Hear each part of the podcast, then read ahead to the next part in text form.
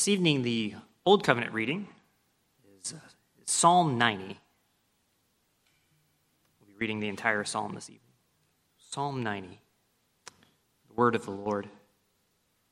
Lord, you have been our dwelling place in all generations. Before the mountains were brought forth, or ever you had formed the earth and the world, from everlasting to everlasting, you are God. You return man to dust and say, Return, O children of man. For a thousand years in your sight are but as yesterday when it is past, or as a watch in the night. You sweep, sweep them away as with a flood. They are like a dream, like grass that is renewed in the morning. In the morning it flourishes and is renewed. In the evening it fades and withers. For we are brought to an end by your anger. By your wrath we are dismayed. You have set our iniquities before you, our secret sins in the light of your presence.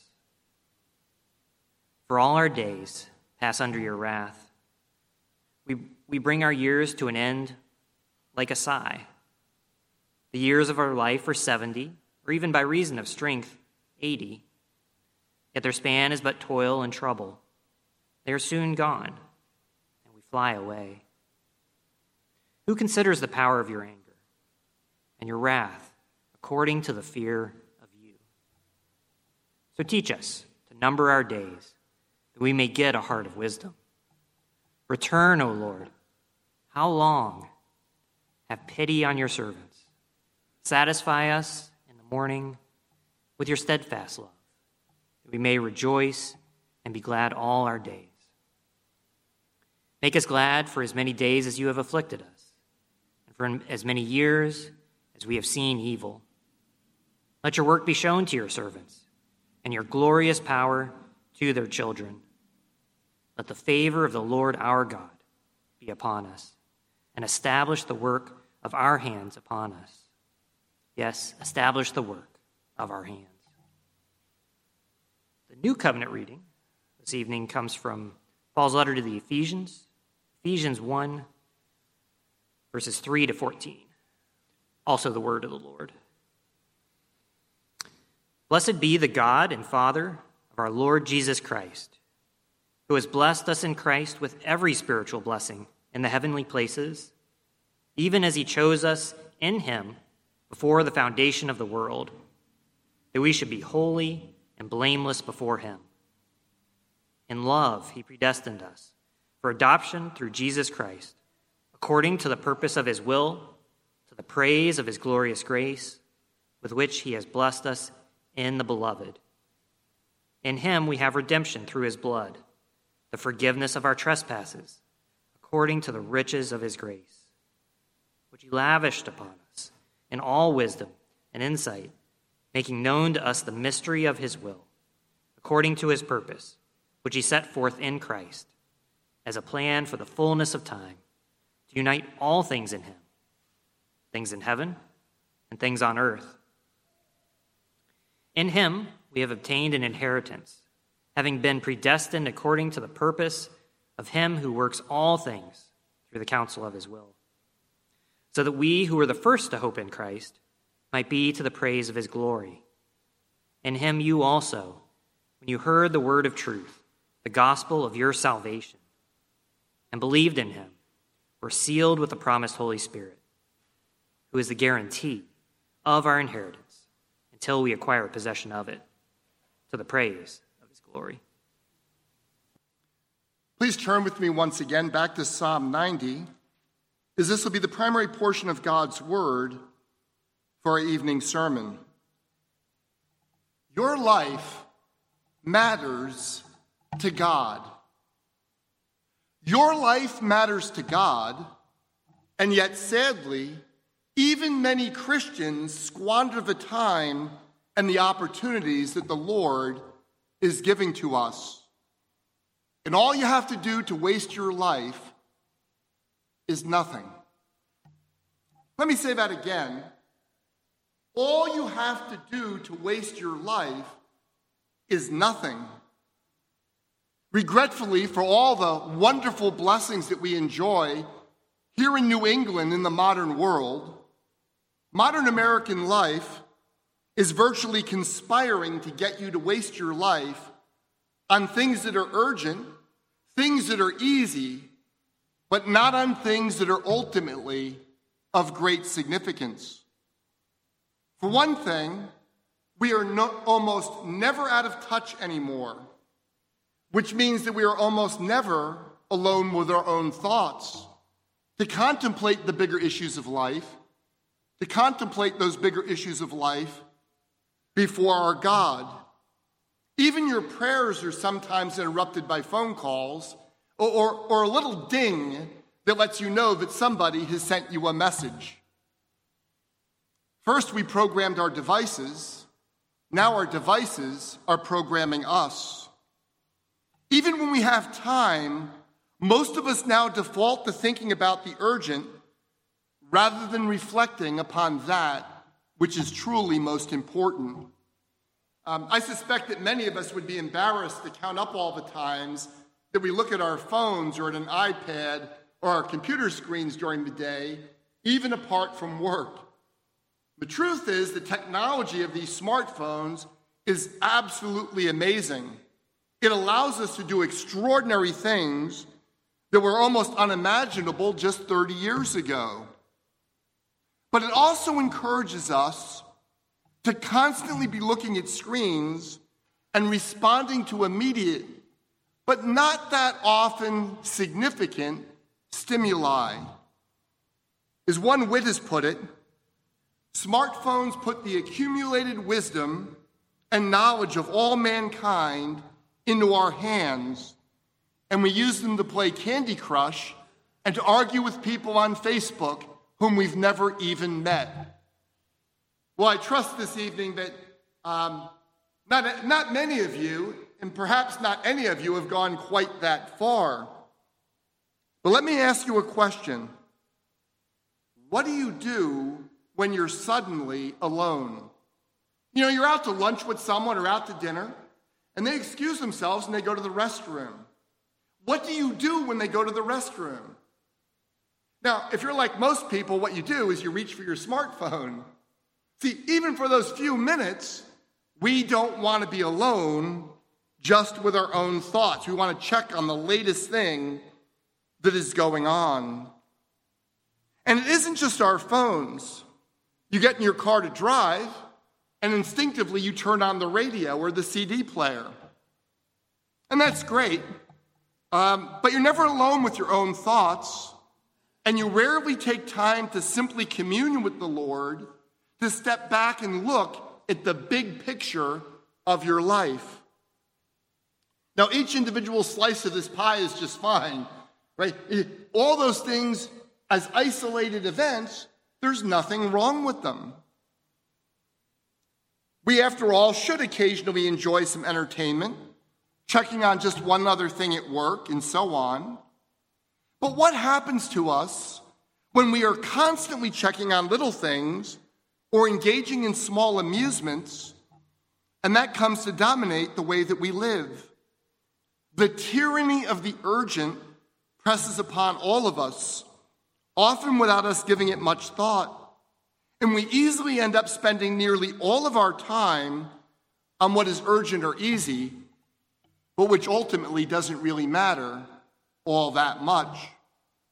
Psalm 90, this great psalm of Moses, is an antidote to our current situation. In tonight's passage, Moses calls us to number our days, to take the time that we are allotted on earth seriously in light of three great pillars of truth.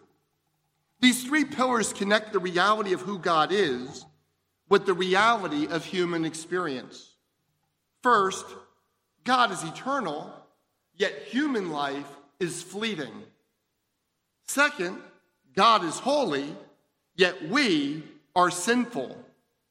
And third, because God is gracious, disciples are blessed.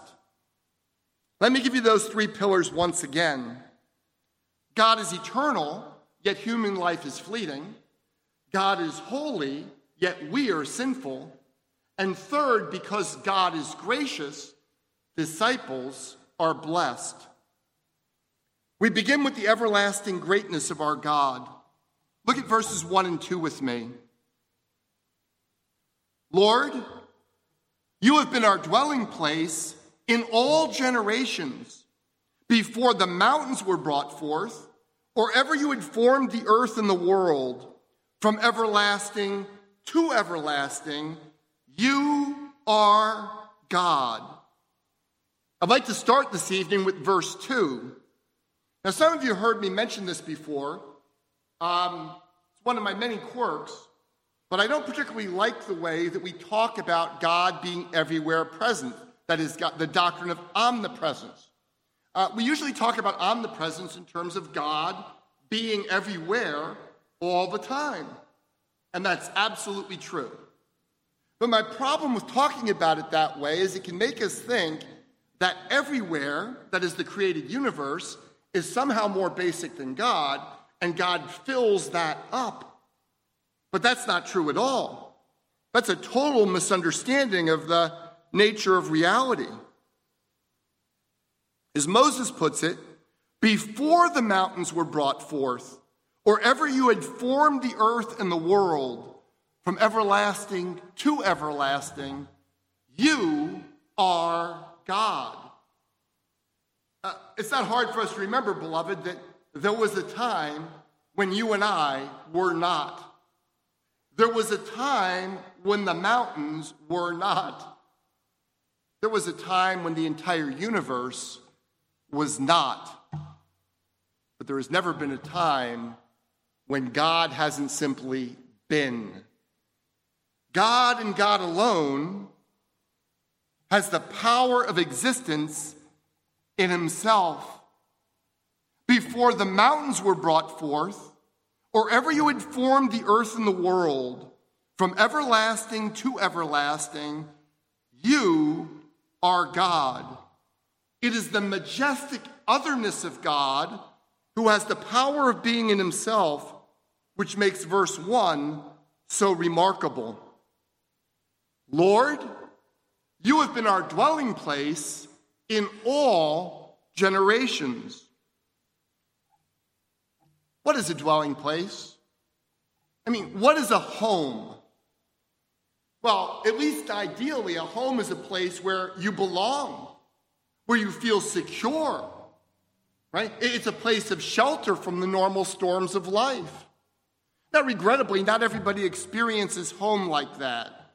But perhaps even those who fail to have enjoyed that in their earthly homes can appreciate the blessing of God providing a secure home for us even more. But see, the astonishing thing that Moses is saying is God doesn't simply provide us with a secure home. God doesn't simply provide us with a place where we belong, where we are loved. God is our secure and everlasting home. In Christ, we have life in God, and we belong with Him and in Him forever. Why should we be overwhelmed when mere creatures stand against us, when the eternal God Himself is our secure and everlasting home?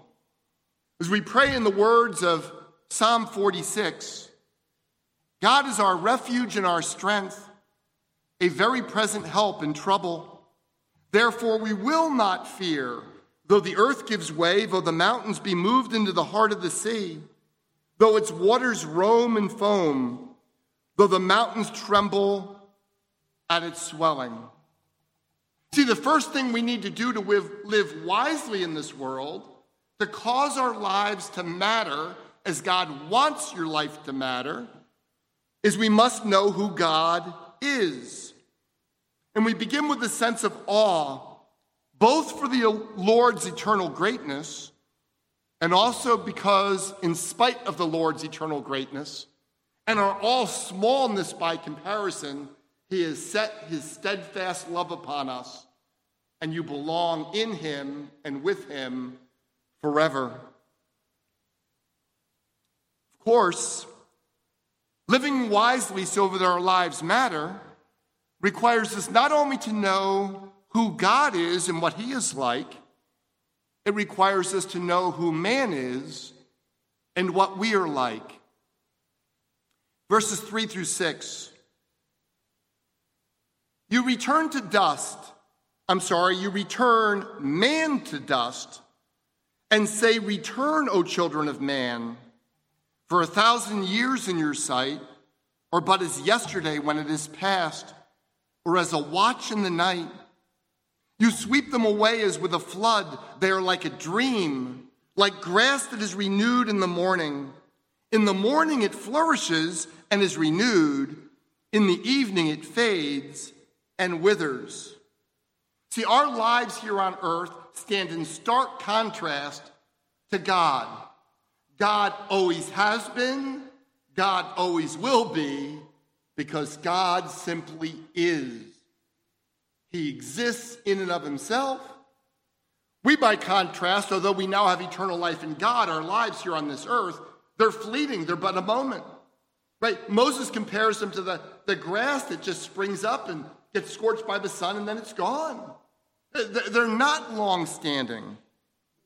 Now, here's one of the ways that our culture is conspiring to cause us to waste our lives. Our culture is conspiring to convince us that our earthly life is not fleeting. And truth be told, it's an easy message to buy into. What do you do when you get sick?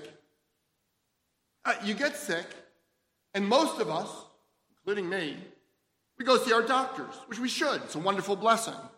But with the extraordinary medical technology that we enjoy here in the greater Boston area, when I go to my doctor, I'm expecting they're going to fix whatever's wrong with me and they're going to restore me to something like excellent health. And you know, I still think this way even though I've been sick for three straight months, right? Because it's just how we've been impressed with the blessings of this technology and the skills of the doctors. Now, it's good that we're grateful for that.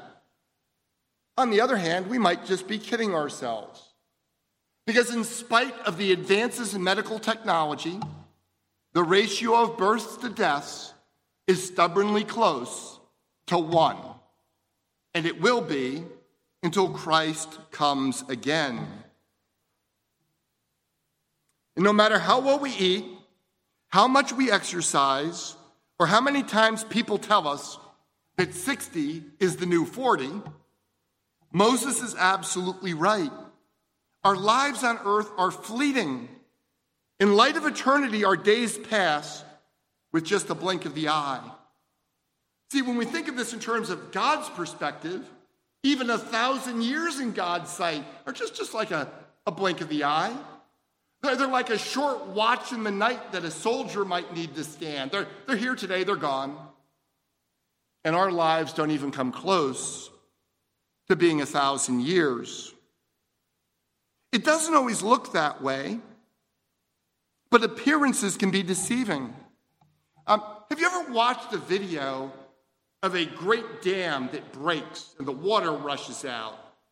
Or even more dramatically, I think of the tsunami that hit Japan uh, in 2011. If you look at the pictures of the, the coast of Japan, you see some of the buildings there. I mean, some of them were kind of huts or looked more like they were vacation homes that you could imagine they're not going to be here forever. But some of those buildings, you're thinking that they're going to be here for 100 years. And then a single tsunami hits with a massive wall of water, and it just washes it all away. God, through Moses, is saying, You know, your life is like that. Not that your life's not significant. The whole point of the psalm is your life matters to God, but it's fleeting. And you are not promised tomorrow. You know, this morning I, I uh, mentioned that one of the people that um, passed away this week was Harry Reeder, a very prominent pastor in the PCA. You know, he was just going out for a drive. He got in a car accident. There was no anticipation at all. Well, thankfully, he knew this truth and he trusted in the Lord. And in a moment, his life on earth was done, but his life in eternity before Christ was just beginning. Moses is saying that our lives are like this, they're fleeting. We may feel at the moment like we will live forever, but our lives will be washed away in a moment. Like when a great flood sweeps everything from its path. We are like the grass that springs up and is scorched by the sun, which gets withered before the night falls. Here's the question you have to ask yourself Whose lives are like this? Beloved, the answer is all of our lives are like this. See, Moses isn't writing this for other people. This is true about us. As Isaiah puts it, all flesh is grass, and all its beauty is like the flower of the field.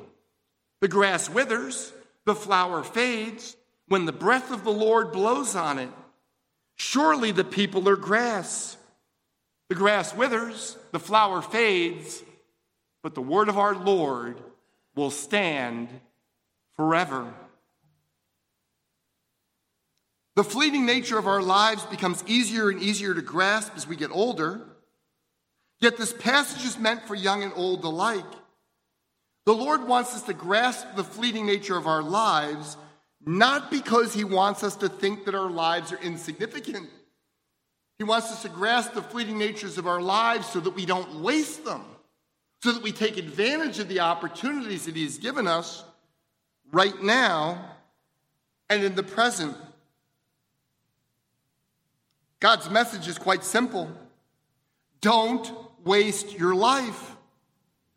You don't have to squander your days with wild partying or drug abuse in order to waste your life. All you need to do to waste your life is to live it apart from trusting in Jesus Christ and apart from having Almighty God as your secure and everlasting home. Beloved, the Lord is saying to you this evening don't waste your life. I have something so much better for you. I am calling you to a life which will matter both in this present age and for all eternity. Now, some of you I undoubtedly noticed I skipped over verse 3. I did that intentionally. I did so because I want you to connect verse 3 with the next section of the psalm in verse 3, Moses prays, You, that is God, you return man to dust and say, Return, O children of man. Here Moses echoes the Lord's words to Adam in Genesis 3:19 after the first sin, after the fall. The Lord says to Adam, For you are dust, and to the dust you will return. So when Moses prays, You return man to the dust, he is already making clear that our fleeting lives are not simply a matter of that's the way God designed the universe. That is not the way that God's original design was. The reason why we return to dust, the reason why our lives here on earth are fleeting, is because of human sin and Almighty God's just judgment upon our sin. There is an interesting ambiguity in this verse. This ambiguity arises with the word return in the second line. Right? In the first line, it's the Lord that's returning us to the dust. But in the second line, the Lord could simply be repeating this Return to the dust, O children of man. But this command could just as reasonably be rendered repent. See, return and repent are the same idea. Repent, O children of Adam.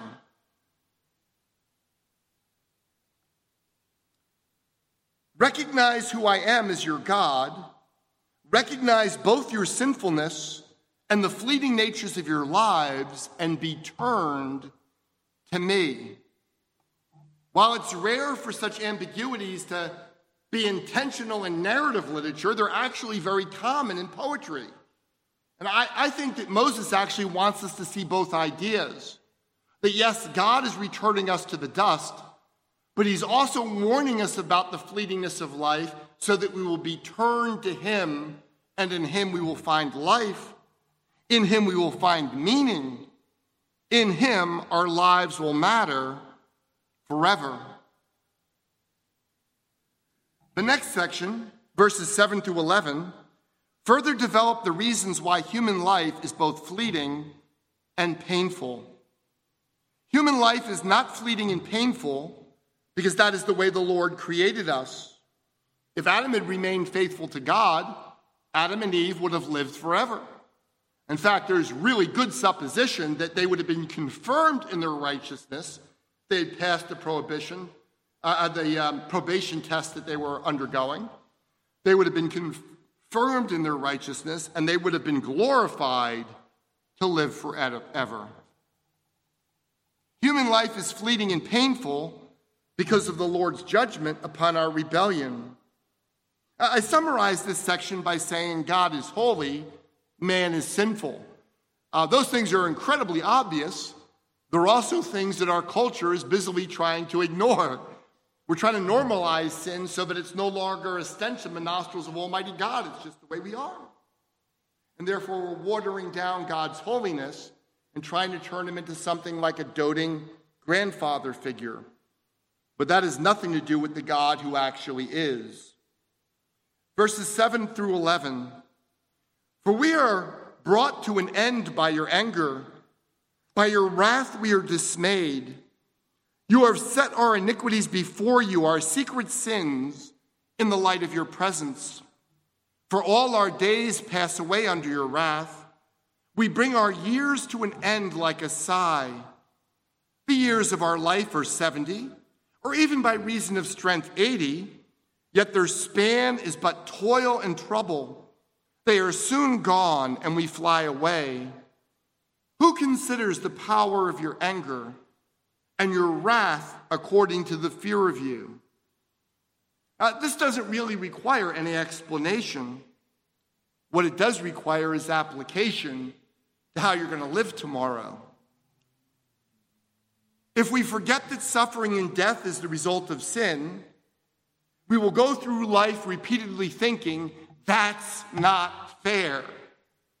If we remember that suffering and death is the result of our own rebellion against God, that we are sinful, then we will see every sunrise, every opportunity to hold the hand of someone we love, every opportunity to make a difference for good in this world for what it is the gracious gift of our loving Father in heaven.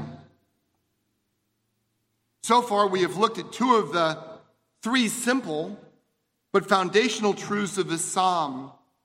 First, God is eternal and human life is fleeting. Second, God is holy, yet man is sinful.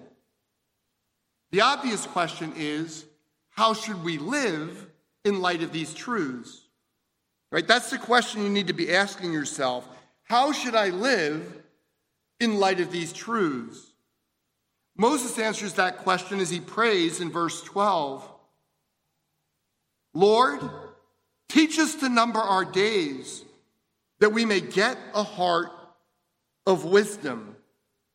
Now, numbering our days isn't so much about counting them, it's about making them count. It's about paying attention to the fact that our days are fleeting and we can't just you know, throw one away after another and not do any damage to what we're meant to accomplish here on earth. Moses is asking the Lord to cause us to truly understand that He is eternal and holy, to know that we are finite and sinful, so that we will spend our lives wisely rather than wasting them and so he pleads with God in verse 13 Return, O Lord, how long? Have pity on your servants. It's interesting that in verse 3, the Lord returns us to the dust and perhaps is calling us to return to him. Now, Moses, in response, is calling upon God and saying, Lord, would you return to us and refresh us with your presence? Three quick points. First, while this call for mercy may appear abrupt, We should remember that the psalm begins with an affirmation of faith. Lord, you have been our dwelling place in all generations. Right? This is not a call that comes out of the blue. Second, we should take note that this is not a plea for God to show mercy to humanity in general. Moses is praying that the Lord will turn and show mercy to his servants, that is, to his own people. If you leave here this evening thinking of Almighty God as a doting grandfather or a cosmic Santa Claus who simply smiles kindly at everyone, then you will have missed the whole point of this psalm. Remember, God is holy, man is sinful. God's mercy and grace are both personal and particular. They are poured out richly on all who are united with Jesus Christ by faith, and they are given to no one else. If you will not follow Jesus Christ as a disciple in this present age, you most assuredly will not enjoy his blessings now not in this age or in the age to come. Third, verses 12 and 13 mark off a dramatic turning point in the psalm. Apart from the blessing that the Lord is a dwelling place for his people in verse 1, the first two sections of the psalm would appear to be bad news for us. God is eternal and holy. We are finite, and our lives are quick, quickly fleeing away. God is holy, we are sinful. At first blush, that would appear to be bad news. But by God's grace, a grace and mercy which Moses knows that the Lord gives to his people, the psalm turns to a beautiful series of requests. And I just want to encourage you to take these requests right out of the psalm and to insert them into your own prayer life that you would make these requests of your God throughout the coming week. As we consider these requests from Moses' lips, we ought not simply to admire them, we ought to put them into practice in our own lives. Verse 14, Moses prays, Satisfy us in the morning with your steadfast love, that we may rejoice and be glad all our days. Now, the truth, of course, is everyone wants to find satisfaction in life, Christians and non Christians alike. Yet everything other than God will ultimately leave you less than fully satisfied. As St. Augustine so beautifully put it, in a prayer, by the way, Lord, you have made us for yourself, and our hearts are restless until they find their rest in thee. The pivot that this verse takes is important to grasp. Moses is not merely claiming that the eternal and holy God is morally good. Through his own example in this prayer, Moses is making clear that the Lord is his delight. It's not simply the box we check off and go, yeah, God is good. Moses is saying, I delight in you, O Lord. That the Lord is a delight to those who fear him. Consider the beautiful words that we sing in Psalm 63. Because your steadfast love is better than life, my lips will praise you. So I will bless you as long as I live. In your name, I will lift up my hands. Right? The Lord's steadfast love is better than life. In verse 15, Moses continues Make us glad for as many days as you have afflicted us, and for as many years as we have seen evil. Um, there's a certain balance to this request. Moses is acknowledging that the people of God have seen much evil and calamity. And beloved, you read your Bible, you realize this is a promise for you this is not just a description of life back in the days of Moses. If you live for any years at all, you'll experience evil and calamity and hardship in this world. Jesus himself promises us that in this world we will have tribulation. But Moses lifts up this reality to God, acknowledging that the people of God have seen much evil and calamity, and he is praying that the Lord would at least balance that out by causing his people to be glad for as many days as we are afflicted. If you think about the fact that God is holy and we are sinful, that is a rather bold request to make of God. But as you read the entire Bible, you discover that it's nothing like what God does. Almighty God does not simply balance out the hardships you face with a balancing amount of blessings. The Apostle Paul would describe the imbalance of God nearly 1,500 years later.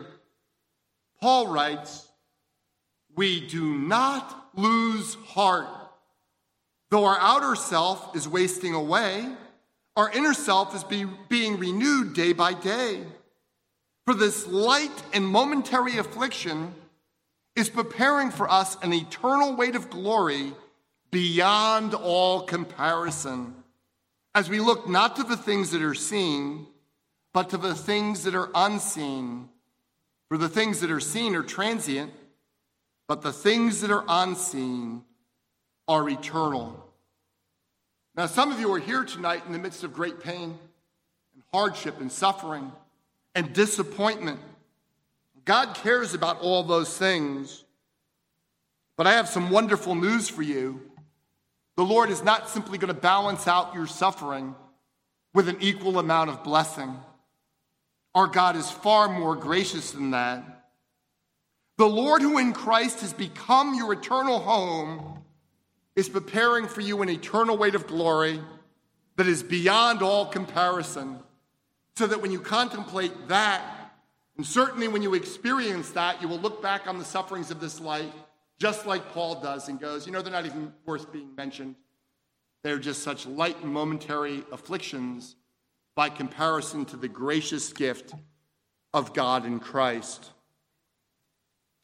Verse 16 Moses prays, Let your work be shown to your servants and your glorious power to their children. Uh, that's really a wise thing for us to pray. You know, we do live in this world walking by faith, not by sight. We, we live by trusting God by his promises. But it's a perfectly good thing to ask the Lord from time to time to give you just a glimpse of what he's doing in your life, a glimpse of what a difference he's doing and making through your life as an encouragement to you to keep on in the faith. Furthermore, it's a perfectly good thing for those of us who are parents and grandparents to pray this not only for ourselves, but to ask that the Lord would reveal his glorious power not only to us, but to our children. Finally, Moses concludes his prayer with verse 17 But the favor of the Lord our God be upon us, and establish the work of our hands upon us. Yes, establish the work of our hands. Uh, I guess you could divide this into two petitions, but I think it's actually only one. That is, when Moses is asking the Lord to let his favor be upon us, he, he's seeing that favor precisely as the Lord's favor in establishing the work of our hands. Now, if you haven't already heard this psalm so many times, um, that might actually surprise us. We might expect Moses to finish the psalm by praying, Lord, would you establish the work of your hands? And by the way, that's a perfectly good thing to pray. But the Lord would establish his own works. But Moses is saying that's not the only thing that God does.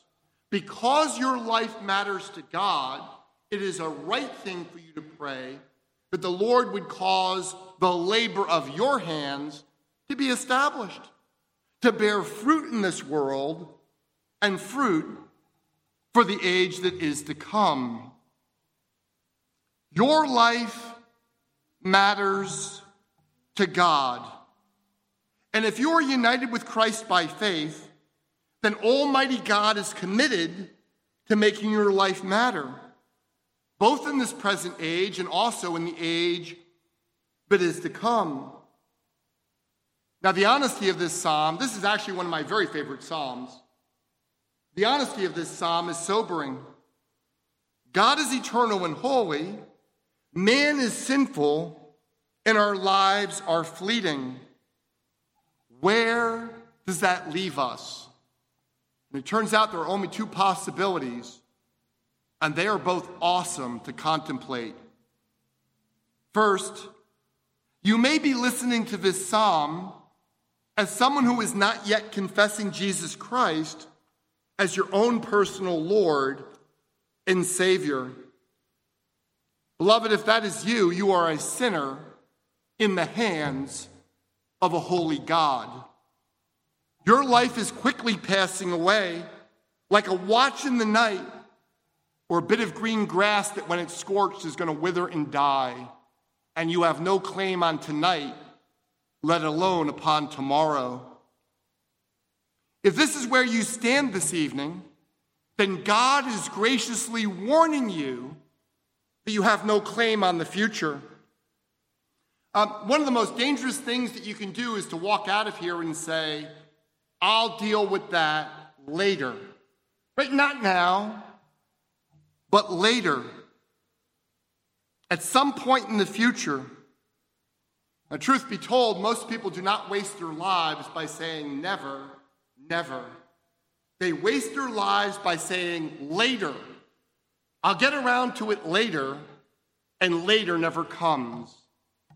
But, beloved, God is saying to you tonight that right now, this very day is the day of salvation for you. Right now is the time for you to embrace Jesus Christ as your own Lord and Savior and to follow him all the days of your life. Beloved, do not waste your life. And don't waste your eternity either. Turn to Jesus Christ today and discover that God is more gracious and merciful than you would ever have dared to hope. But know this for certain that grace and mercy is only for those who place their trust in Jesus Christ and therefore commit to following him. If you do that, you will join with many others here this evening in the joy of the second awesome possibility.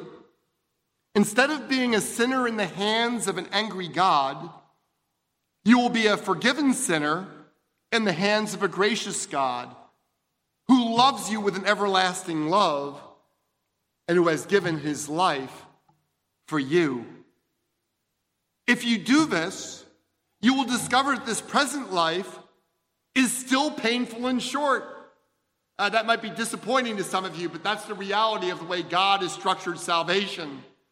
Trusting Jesus does not keep life from being painful and short, but that through it, the Lord is laying up for you an eternal weight of glory. If you do this, you will discover that even in this present life, the Lord gives his children the joy of knowing him and of resting in his steadfast love. If you do this, you will discover the profound fulfillment that comes with knowing that your life right now counts forever and that you can pray in the confidence that the Lord will establish the work of your hands. If you do this, you will discover that the Lord Himself has become your steadfast, and eternal home. Amen.